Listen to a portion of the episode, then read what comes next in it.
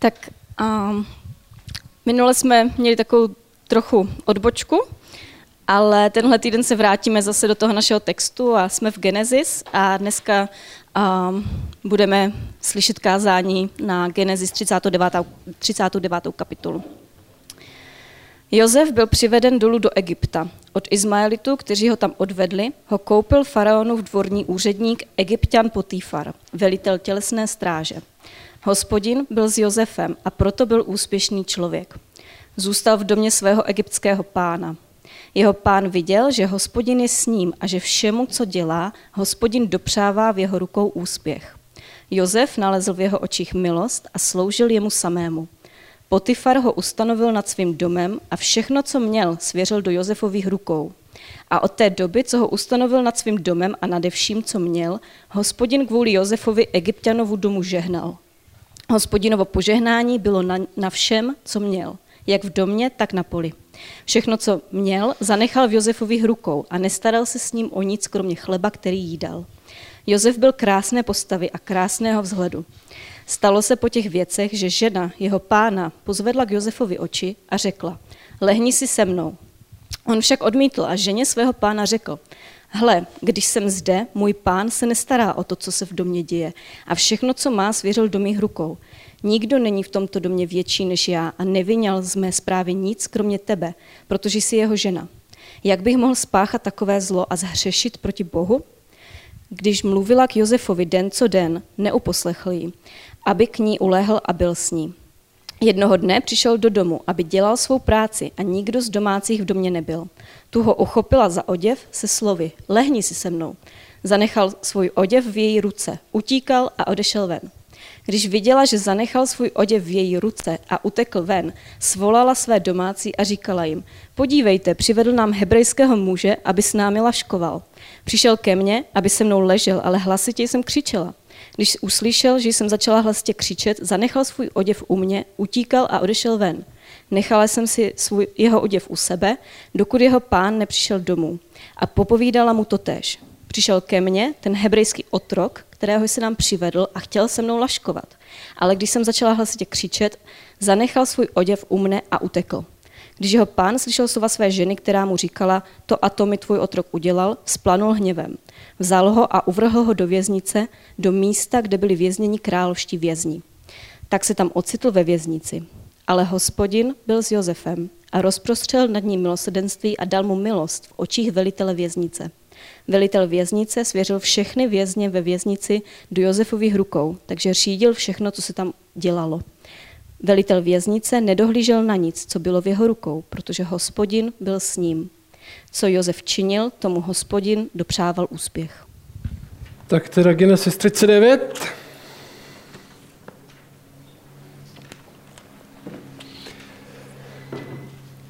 A dneska je to o úspěchu. O úspěchu.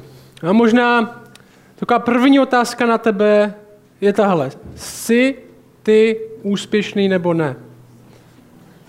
Považuješ se sám za úspěšného člověka, kdyby se řekl, já jsem úspěšný člověk. Přemýšlíš tak o sobě nebo ne?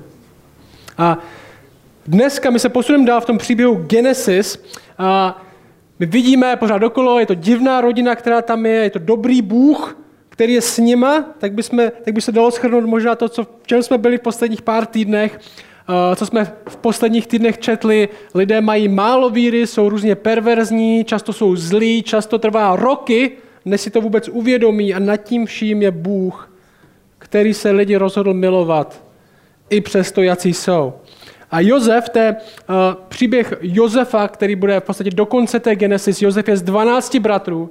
Josef je z 12 bratrů. Je to skoro ten nejmladší. A my jsme se dozvěděli, dozvěděli, že Josefa tatínek měl nejradši. Ze všech bratrů nejradši a bratři ho nenávidí. A bratři ho nenávidí. Právě proto, že je to tatínkův oblíbenec. A jeho bratři, Josefovi bratři, se rozhodnou ho zbít, hodit ho do díry a prodat ho do otroctví. Prostě taková obyčejná sourozenecká rivalita, by se dalo říct. Jestli máte sourozence, tak možná chápete ten pocit. možná vás taky někdy napadlo, že by bylo jednodušší zbít a prodat do otroctví. Jenže to jenom nenapadlo, oni to ve skutečnosti udělali. Můj bratr, když já jsem, my, jsme vyrůstali, tak můj bratr byl o sedm let starší než já, pořád je o sedm let starší než já, ale protože byl o sedm let starší než já, tak to byla docela nevýhoda pro mě, když došlo k nějakému střetu. Jo? Fyzicky jsem nevyhrál. Naše střety většinou byly o tom, když jsem měl trochu víc kdo bude na počítači, měli jsme jeden počítač, myslím, že jsem vám to už jednou říkal, že jednou to skončilo tak, že jsem prokopl dveře nohou a rukou, skleniny dveře, když mě bratr nechtěl pustit dovnitř na počítač. A skončil jsem zaseknutý a i ruku, protože jsem nerozbil celý ta tabule, ale skončil jsem zaseknutou a jsem měl i nohu a i ruku nahoře ve dveřích takhle. a pořád jsem chtěl na počítač. A ta minulá kapitola, 38. kapitola, my jsme ve 39. Ta minulá kapitola, taková vsuvka, co se stalo s jeho dalším bratrem Judou. My jsme viděli, že Juda odešel flámovat do města, tam si nabrnkl nějakou nevěřící holku, měli z toho tři děti, dva z toho Bůh zabil.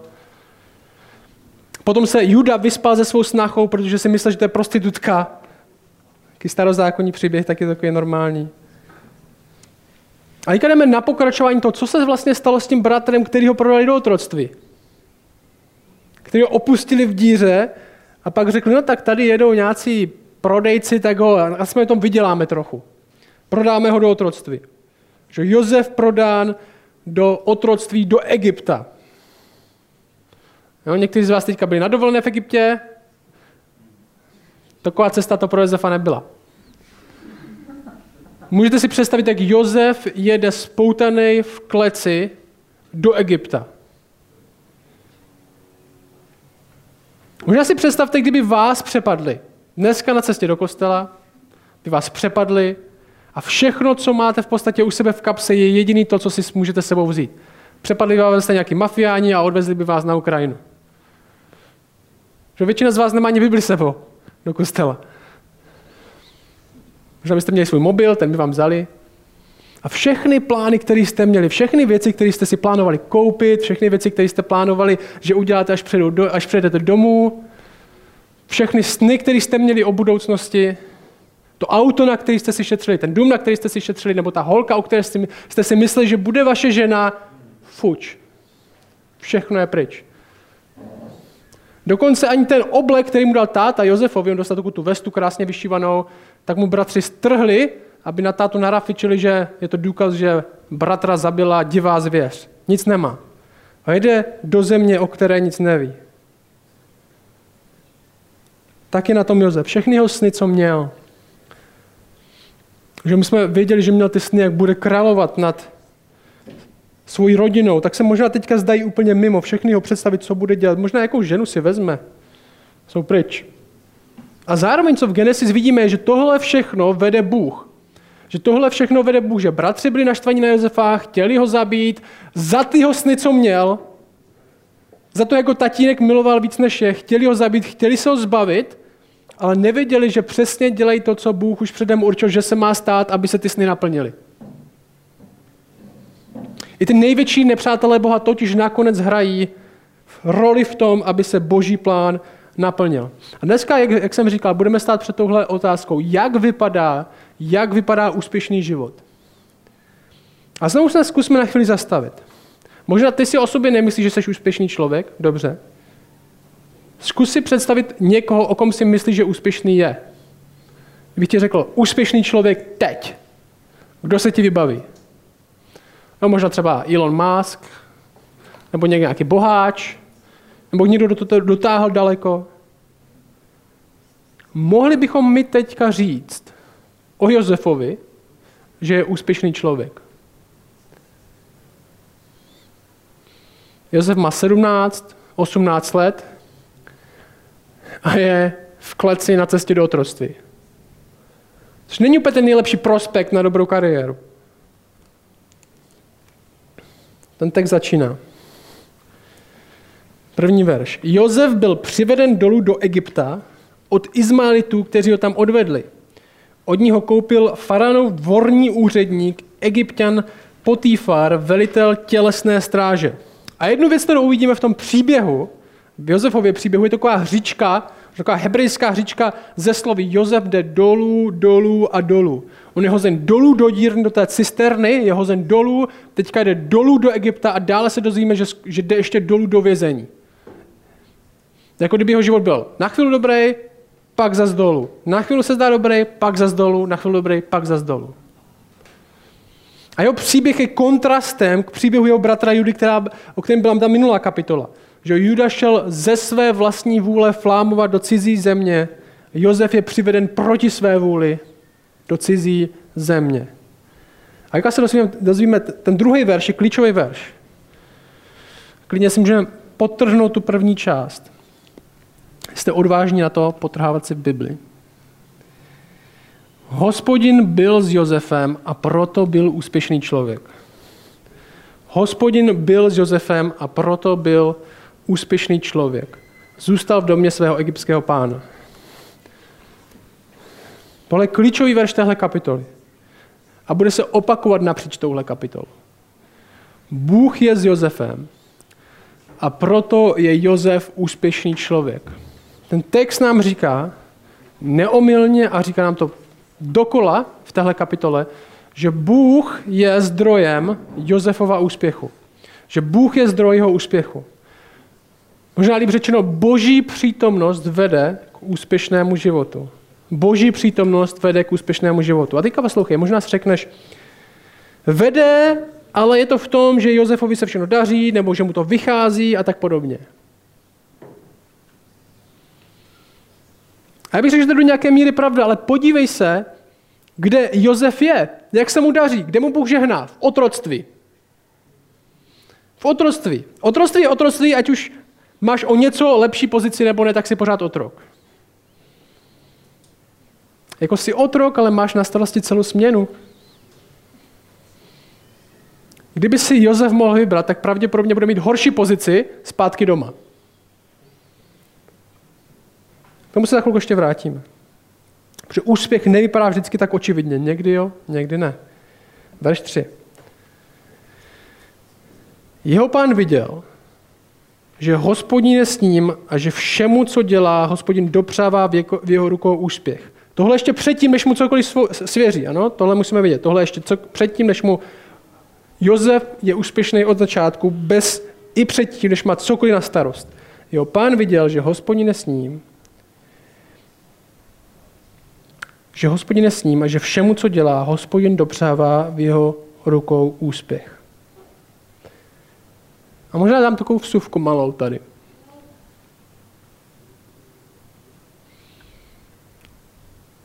Utrpení, utrpení a možná selhání a všechny tyhle špatné věci v životě, které se nám dějí, můžou mít smysl a mají smysl můžou být vedeny do nějakého konce. To je jako křes, jestli jsme křesťani, jestli věříme, že je něco více jak člověk, jestli věříme, že Bůh je, tak i utrpení, selhání a špatné věci, které se dějou v životě, tak můžeme mít naději, že někam vedou. Jestli Bůh není, jestli všechno, co je jenom člověk, materiální vesmír, tak řeči typu jako všechno má svůj účel. Všechno špatné je pro něco dobrý, jsou lží. Jdeme dál. A vidíme v tom třetím verši, že Bůh je s ním takovým způsobem, že si nevěřící nemůže vysvětlit jinak, než že Bůh je asi s ním. Jeho pán viděl, že hospodin je s ním. Verš 4 až 6. Verš 4 až 6. Jozef nalezl v jeho očích milost, v očích toho Potýfara a sloužil jemu samému. A teď, Potýfar ho ustanovil nad svým domem a všechno, co měl, svěřil do Josefových rukou. A od té doby, co ho ustanovil nad svým domem a nade vším, co měl, hospodin kvůli Josefovi Egyptěnovu domu žehnal. Hospodinovo poženání bylo na všem, co měl, jak v domě, tak na poli.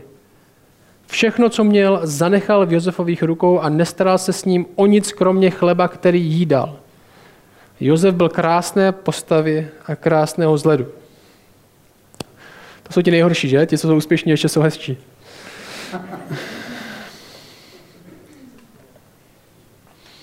A poslouchej, hodně často Hodně často se nám do mysli vdere tady tahle představa, abych byl úspěšný, tak musím. Abych byl úspěšný, tak musím. Abych byl úspěšný, tak musím mít tuhle práci. Abych byl úspěšný, tak musím mít alespoň tolik a tolik peněz. Abych byl úspěšný, tak musím mít tohle auto. Abych byl úspěšný nebo vypadal úspěšně, tak musím mít tenhle dům.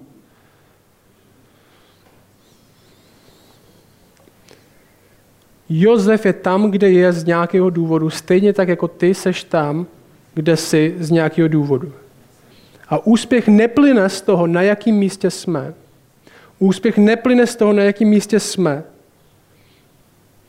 ale s kým tam jsme a jak tam jsme.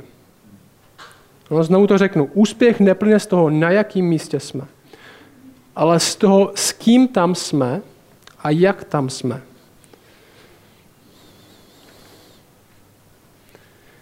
Někdo má vysoké postavení a je to totální loser. A Josef se tady v tomhle textu, ten text nám říká, že se stane požehnáním pro svého pána. Jo, to je taková dobrá, pro svého pána s malým p, pro to Potifara. To je taková dobrá připomínka, že křesťani by ve svém zaměstnání, Bible říká, měli být požehnání pro i nevěřící zaměstnavatele. Bible nám říká, že máme pracovat pro pána s velkým P v našem zaměstnání, jako kdyby Bůh byl sám ten, kdo je náš šéf v té práci, to je Koloským třeba. Jako kdyby Bůh nám zadal, co máme dělat v pondělí. Prodat ty váhy, udělat ten kód zdrojový. Jako kdyby to on zadal sám. Křesťan by měl být ten nejlepší možný pracovník. A tady to vypadá v tom textu, že to jde dobře, že jo? Že to jde hladce, otroctví možná nebude nakonec tak hrozný, jak se dřív vypadalo, že jo? Má to špatný jméno ve světě, nakonec to bylo dobrý. Bůh je s Josefem, jeho stišení ráno, vynikající. To však neznamená, že nepřijde konflikt. To však neznamená, že nepřijde konflikt, že nepřijdou těžké časy. Že tuhle pozici, kterou teď dostal, nebude moc ztratit i nespravedlivě. Jo, Josef, tohle, ten, ten verš, to je taková ta sekce. A Bůh byl s ním a Josef dostal všechno na starost. Ale Josef byl krásné postavy a krásného vzhledu. Že všichni chtějí vypadat hezky. Josef má 17, 18, je to mladík. Bible moc o lidech neříká, že jsou hezčí. Jo, většina lidí v Bibli nejsou moc hezčí. Jenom Jozef a myslím, že Saul v celé Bibli jsou označeni, že byli jako celkem pěkní. Zbytek? Kdy byla Miss Bible, nebo mistr možná, Jozef Šerpa. Vícemistr Saul. Jozef je tak krásný, že ženy po něm touží. Jo, to nevím, jaký je z osobní zkušenosti, ale je to tady. A co se stane? Stalo se po těch věcech, že žena jeho pána pozvedla k Josefovi oči a řekla, lehni si se mnou, vyspi se se mnou. Pro kolik mužů je tohle sen? Pro kolik mužů je tohle sen, že, že by žena za nima sama přišla a řekla, tady jsem, vyspi se se mnou. Sama se nabídla. Že minule jsme měli perverzního muže, v Genesis 38, a teďka máme perverzní ženu. A jedno Bibli nemůžeme upřít. Její přímost a upřímnost. Že Sexuální hřích je sám o sobě velmi osobní věc. Je to taky trapný, když se o něm mluví. Většinou, když se o něm mluví, tak je to často o chlapech, jako o těch perverzních, což je určitě pravda. Ale zapomíná se na to, že ženy s tím bojují stejně tak. Ne možná vždycky stejně, ale stejně tak. Jste slyšet zajímavé statistiky? Zastavíme se v tomhle verši. Eh, na pornografii se většinou dívají chlapy. Ale možná si myslíme, že ten chlapský problém. Ale třetina všech uživatelů internetové pornografie jsou ženy. A zajímavá statistika, neděle je ten nejpopulárnější den.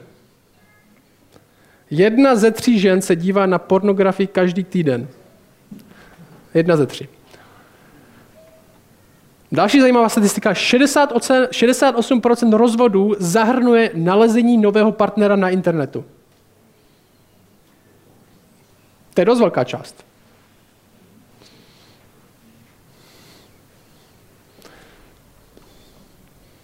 Zároveň pornografie je zaměřená na muže. Statistiky nám všechno neřeknou. Ale řeknu jednu další zajímavou. Sedm z deseti mužů se dívají na věci v pornografii, které by sami nikdy neudělali. Naproti tomu jenom 7 z 50 žen, 7 z 50 žen se dívá na věci, které by nikdy sami neudělali. Chlapi jsou větší prasata než ženy. Zároveň na to vznikl jiný trh. Romantické knížky, erotické knížky. Ty mají kupce v poměru 90% ženy, 10% muži.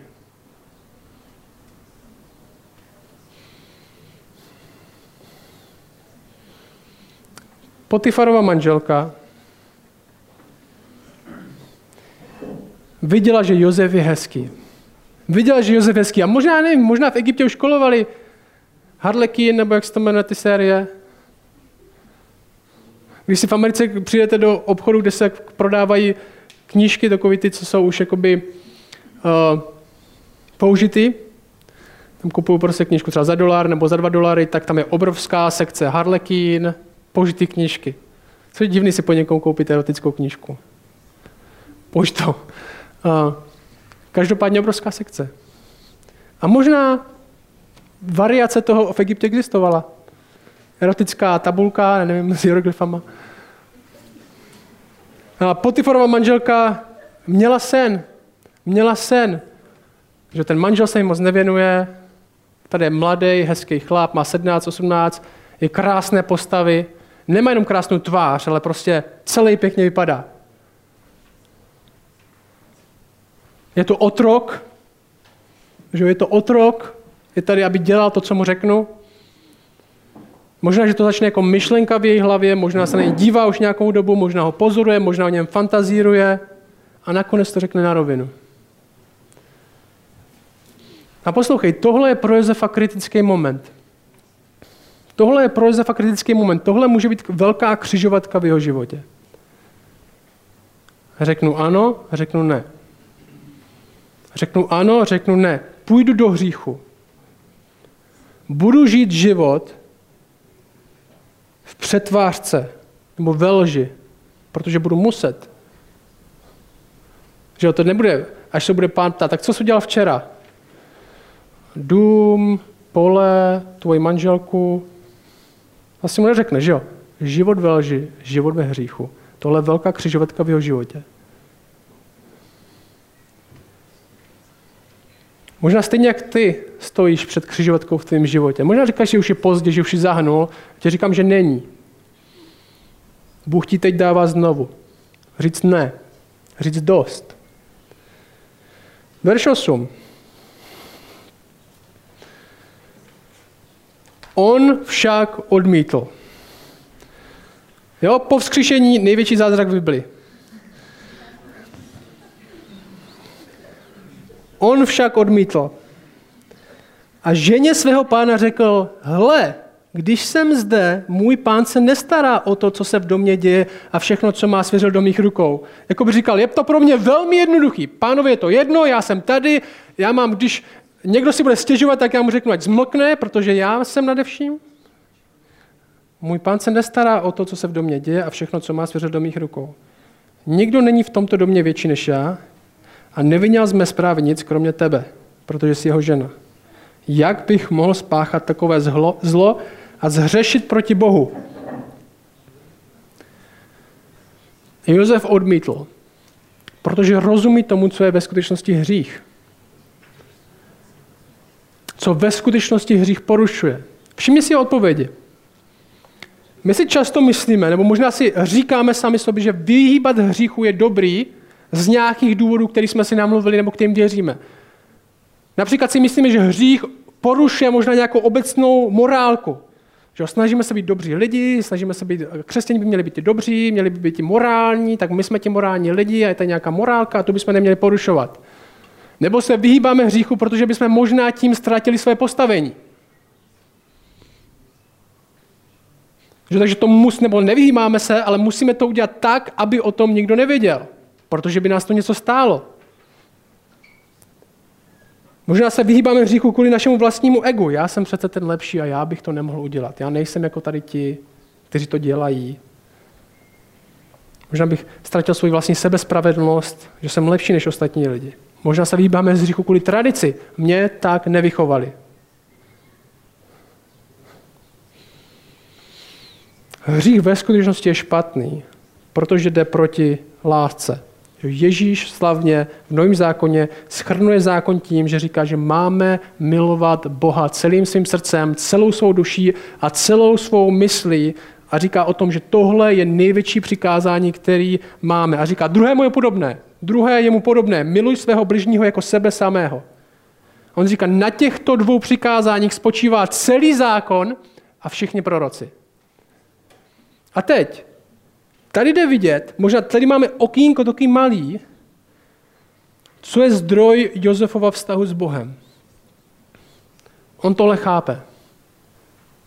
Tohle není milující vůči pánu s malým p, a zároveň nehřeším jenom před ním. Fundamentálně v základu, proč je tohle špatně, je, že bych zřešil proti Bohu. Ne, co bych ztratil, nebo co by si o mě řekli jak bych tohle mohl udělat proti Bohu. Protože hřích je nakonec proti němu. Když hřeším, tak ukazuju na to, že miluju něco víc než jeho. A hodně z nás chce úspěšný život. Že jo? Kdyby jsme se nás někdo zeptal, chceš být úspěšný nebo ne? Hmm. Tak nikdo neřekne, dej mi 10 minut na rozmyšlenou. Ale úspěšný život začíná novým vztahem s Bohem. A jestli máme, Bible nám říká, nový vztah s Bohem, tak nutně musíme mít nový vztah s hříchem. To druhý potvrzuje to první. Jakub dokonce, apoštol Jakub říká věci jako, tohle čtvrtá kapitola Jakubova, on říká, podejte se tedy Bohu, postavte se proti ďáblu a uteče od vás. Přibližte se k Bohu a přiblíží se k vám. Očistěte ruce hříšníci a očištěte srdce lidé dvojí mysli. Že způsob, jak se přiblížíme k Bohu, je tak, že utečeme od hříchu. Boží přítomnost, to, že Bůh je s námi, je zaslíbení pro hříšníka, který činí pokání, hřícha, říká hříchu ne. Zároveň, co vidíme i tady, je tohle. Hřích je bitva. Hřích je bitva. Není to jenom jednou říct ne, a pak už s tím nikdy nebudeme muset bojovat. Kéž by to tak bylo, že jo? Kež bychom se potom, co jsme byli jednou naštvaní, nebo na někoho prostě špatně reagovali, nebo potom, co jsme se na, podívali na věci, na které se nemáme dívat, řekli, už to tak nebudu dělat a už jsme s tím nikdy nemuseli bojovat. Už to nikdy nepřišlo. A my víme, že to tak je, ale nalháváme si, že to tak není. Říkáme věci jako, hloupě, dnes to bylo naposled. Už nikdy to neudělám. Dobře, tak zase jsem to pokazil, ale od zítra, ne od dneška, od zítra Až se vyspím, už od toho dávám ruce pryč. Už se na to nebudu dívat, nebo už o tom nebudu mluvit, už ostatní nebudu využívat. Ať je to cokoliv, co to je pro tebe. To je hloupý přístup. To je hloupý přístup. Je to naivní a hloupá představa o tom, jak bitva proti hříchu vypadá. Boj s hříchem je o každodenní bitvě. Poslouchej, boj s hříchem je o každodenní bitvě. Ty teďka vyhraj dnes. Na to se soustřeď. Já vyhraju dneska a připravím se na zítra. Já vyhraju dneska a připravím se na zítra. Co nám říká verš 10? A když mluvila k Josefovi den co den,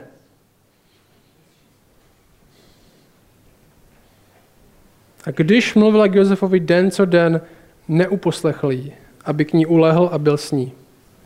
Den co den. Někteří z vás znáte tohle den co den, možná líp než ostatní, den co den. Josef stál pevně. Verš 11 až 13. Jednoho dne, jak dlouho trvalo? Dlouho? Asi dlouho. Jednoho dne přišel do domu, aby udělal svou práci a nikdo z domácích v domě nebyl. Jo, to je možná chytrá strategie, kterou ta žena vytvořila, běžte všichni na pole, běžte, mám pro sebe dům. Tu ho uchopila za oděv, slovy lehni si se mnou, vykřičník. Co udělá Jozef? Zanechal svůj oděv v její ruce, utíkal a odešel ven.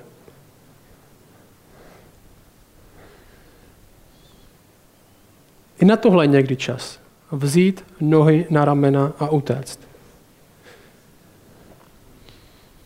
A Jozef ví, že tohle je špatně, že jo? Ale on neutíká, protože mu to přineslo horší postavení nebo něco. On utíká, protože ví, že tohle je proti Bohu. Ať to bude znamenat, co to bude znamenat, i za cenu, že ztratí. I za cenu, že ztratí. Možná na čase, aby si ty začal utíkat. Možná máš ke vztahu hříchu vztah, jako mám já ke studené vodě.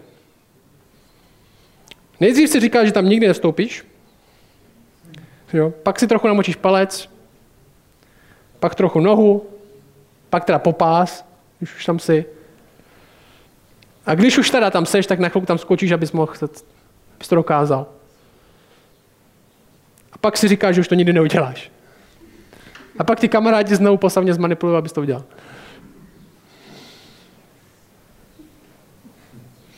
A poštol Pavel říká zajímavou věc. V 1. Korinským 6 on říká, utíkejte před smilstvem. Utíkejte před smilstvem, udělej všechno, co můžeš, abys před ním utěkl. Nejenom dej ho trochu stranou, nejenom to. Ne, kup si drahý boty v obchodě, které ti pomůžou líp utíkat. Utíkej před smilstvem. Vem nohy na ramena.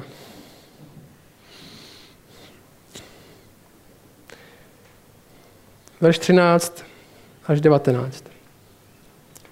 Když viděla, že zanechal svůj oděv v její ruce a, a utekl ven, svolala své domácí a říkala jim, podívejte, přivedl nám hebrejského muže, aby s námi laškoval. Přišel ke mně, aby se mnou ležel a hlasitě jsem křičela. Ale hlasitě jsem křičela. Když uslyšel, že jsem začala hlasitě křičet, zanechal svůj oděv u mě a utíkal a odešel ven. Nechala si ho oděv u sebe, dokud jeho pán nepřišel domů a povídala mu to též. Přišel ke mně ten hebrejský otrok, kterého si nám přivedl a chtěl se mnou laškovat. Ale když jsem začal hlasitě křičet, zanechal svůj oděv u mne a utekl ven. Žena nemohla dostat to, co chtěla, tak se postarala o to, aby to nedostal někdo jiný. Když to pán slyšel, slova své ženy, která mu to říkala, tohle mi můj otrok udělal, tvůj otrok udělal, splanul hněvem. Vzal ho a uvrhl ho do věznice, do místa, kde byli vězněni královští vězni. Tak se ocitl ve věznici. Tak se ocitl ve věznici. Zase znovu dolů. Verš 21 až 23 říká tohle. To je, tak končí tahle kapitola. Co se tam děje? Ale hospodin byl s Josefem.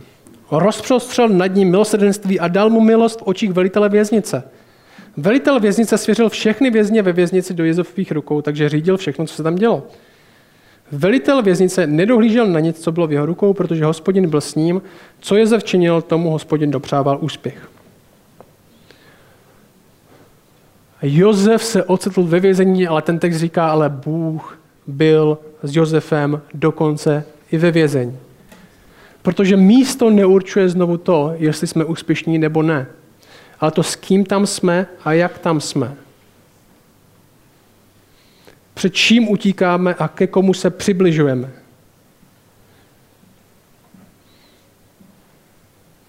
A možná bych to provázenul takhle. Úspěch je, úspěch je, když jdeme za Bohem, i když se to chvilkově může zdát jako ztráta.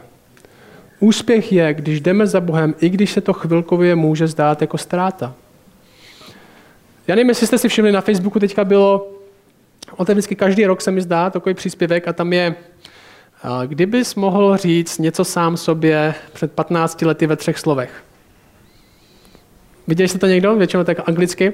Kdybys mohl říct něco ve sobě já nevím, kolik tam je 15 nebo 20 let zpátky, prostě když jsi měl třeba 15, jako ty, záleží, kolik máš, co bys si řekla, můžeš použít jenom tři slova. A ta nejčastější odpověď, která má nejvíc lajků, je tahle. Investuj do Bitcoinu.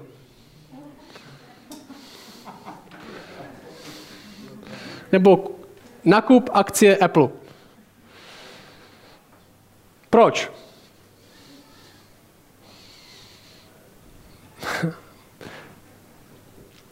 Protože před 15 lety jeden bitcoin, nevím, jestli jste všichni tak jako znalci kryptoměn, ale já nevím, kolik teda před 15 lety z hlavy byl bitcoin, jako jo? moc ne. Možná ani nebyl. ale kolik měl bitcoin na začátku, že jo? Nic skoro. Méně jak dolar. Dokonce tady máme jednoho člověka, který mu jeden člověk další, nebudu jmenovat, před hodně lety, když bylo ně na večeři, dal dva bitcoiny za pizzu. Dneska hodnota milion 500 tisíc korun. Nejdražší pizza v jeho životě.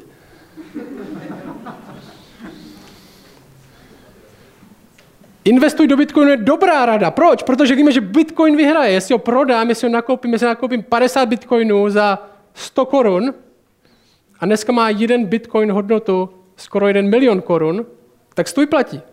Tak stůj platí. A co kdybych ti řekl před 15 lety, já nevím, kolik jste měli peněz před 15 lety. Já když jsem byl na základce, tak jsem měl kapesný 20 korun na týden. Co stačilo na pendrek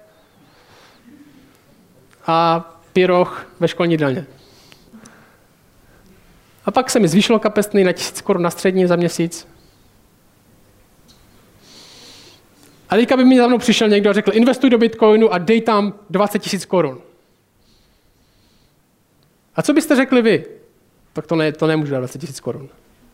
To je moc, poč, počkej, kolik chceš, abych do toho investoval? To mám prodat jakoby všechno, co mám a investovat do toho a čekat? Abyste řekli, no samozřejmě, kdybys věděl to, co vím já, tak se ani neptáš. Tak kam to vedu? Proč má cenu žít pro Boha? Protože víme, že vyhraje. Protože víme, že vyhraje.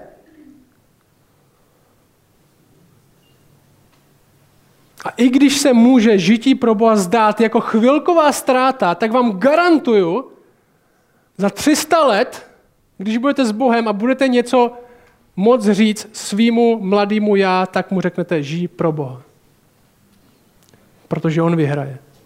Protože já teďka vím víc, než jsem věděl předtím. Já teďka věřím víc, než jsem věřil předtím, že on je vítěz.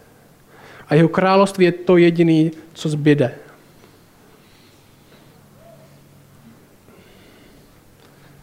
I když to bude znamenat chvilkovou ztrátu. Co? Ty se chceš, abych, abych se zbavil tohodle?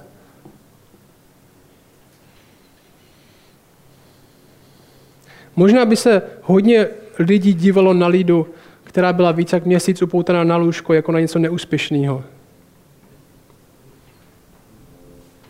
Ale když jsem tam byl a říkám mi o tom, jak mohla mluvit s doktorkou o Bohu, o které zjistila, že má věřícího manžela, který jí říkal, prý, že Bůh jí přivede někoho dalšího věřícího do života a pak se potkala na jednoce intenzivní péče s lidou.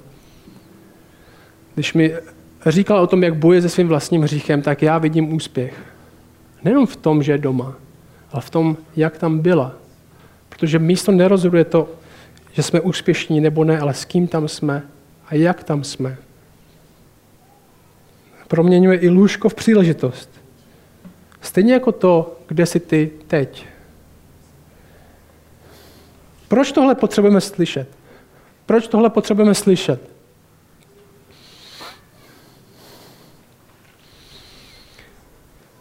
My tohle potřebujeme slyšet, protože si myslíme, že úspěšný život není život s Bohem. My tohle potřebujeme slyšet, protože si často myslíme, že úspěšný život není život s Bohem. A myslíme si, že jakýkoliv utrpení, selhání nebo neúspěch v očích světa je špatně.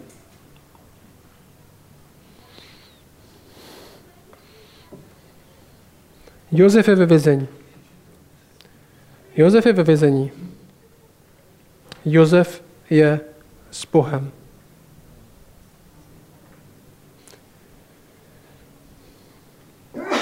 Poslouchej, my jsme křesťani. Hm? Jsme křesťani, následujeme Ježíše Krista. Křesťani mají všude kolem ty kříže, že jo, dokonce v logu a i někteří. Nosí na krku, mají je na střechách, Nástroj mučení a ponížení.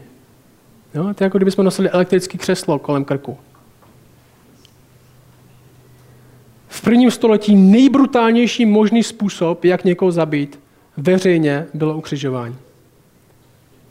A pro nás, my říkáme tady tímhle, nástroj mučení a zdánlivého neúspěchu, prohry a selhání se stal symbolem úspěchu a výhry.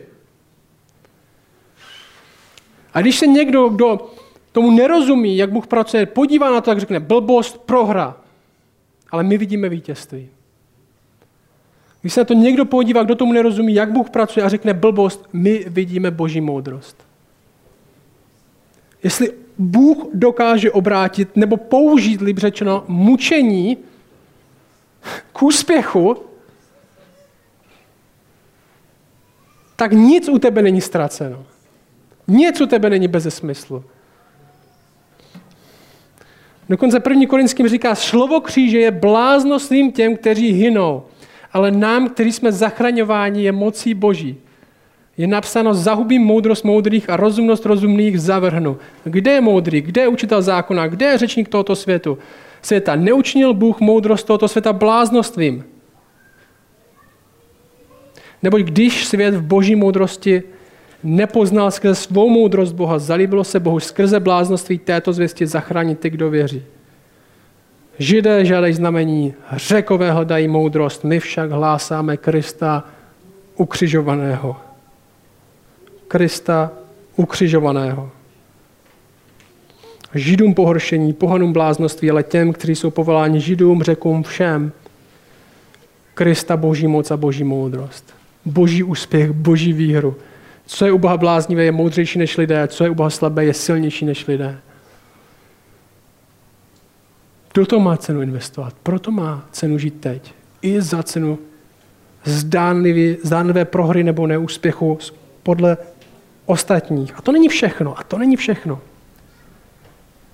Ti, kdo následují Ježíše Krista, Bible říká, jsou jeho. Jsou jeho, patří mu. A Bůh je vždy s nimi.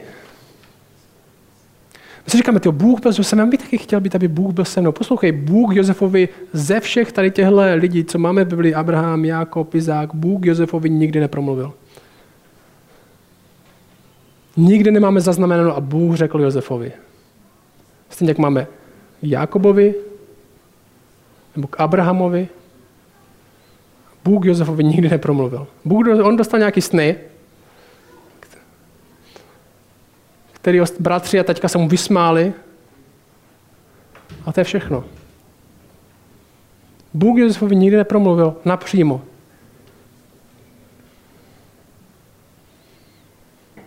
So my následujeme Ježíše Krista, jsme jeho a Bůh je vždycky s námi. A všechno, co se nám děje, je k našemu úspěchu. My nemusíme přemýšlet nad tím, jak bychom mohli být úspěšní, ale učit se, co znamená vítězství a úspěch, který Ježíš vydobil. Co znamená, co znamená že patříme jemu. Náš život teď, ať jsme kdekoliv, je cesta úspěchu. A řeknu vám, jak vypadá. Pasáž, je v Biblii taková jedna pasáž, která je popisem největšího možného životního úspěchu. Je popisem největšího možného životního úspěchu, podle mě. Poslouchej. A tohle je pasáž o tobě a o cestě tvého života, co Bůh dělá s tebou. Římanům 8.28. Víme, že těm, kteří milují Boha, všechny věci spolu působí k dobrému. A teď. Těm, kteří jsou povoláni podle jeho předsevzetí, neboť ty, které předem poznal, také předem určil, aby byli připodobněni obrazu jeho syna, aby také on byl prvorozený mezi mnoho bratřími, které předem určil, ty také povolal, a které povolal, ty také ospravedlnil, a které ospravedlnil, ty také oslavil. Od začátku do konce do vítězství. tohle je cesta k úspěchu, ve které zažíváme Boží přítomnost. Takže v pokání utíkáme od hříchu k Bohu, zatímco On v nás pracuje dokonce do vítězství. Takže v pokání utíkáme od hříchu k Bohu, zatímco On v nás pracuje dokonce k vítězství. Protože jsme Kristovi. A On vždycky bude náš. A díky němu a tomu, co udělal, si můžeme být daleko víc jistější než Jozef. Daleko víc jistější než Jozef.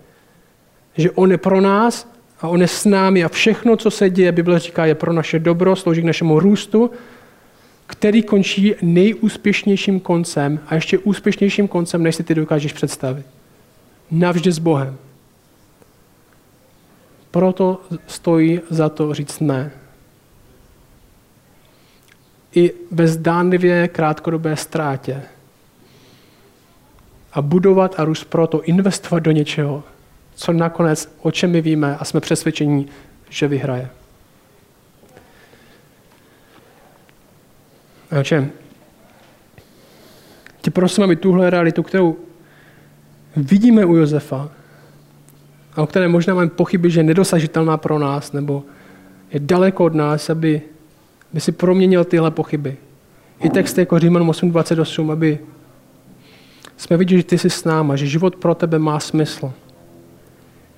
I když budeme muset říct ne věcem, které se zdají, že nám přinesou možná krátkodobý potěšení,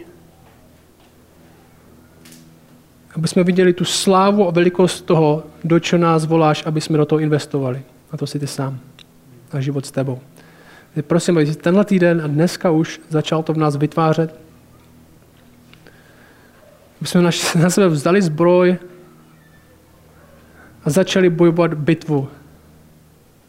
A byli posilováni tím a tou skutečností, že jsme na vítězné straně. Amen.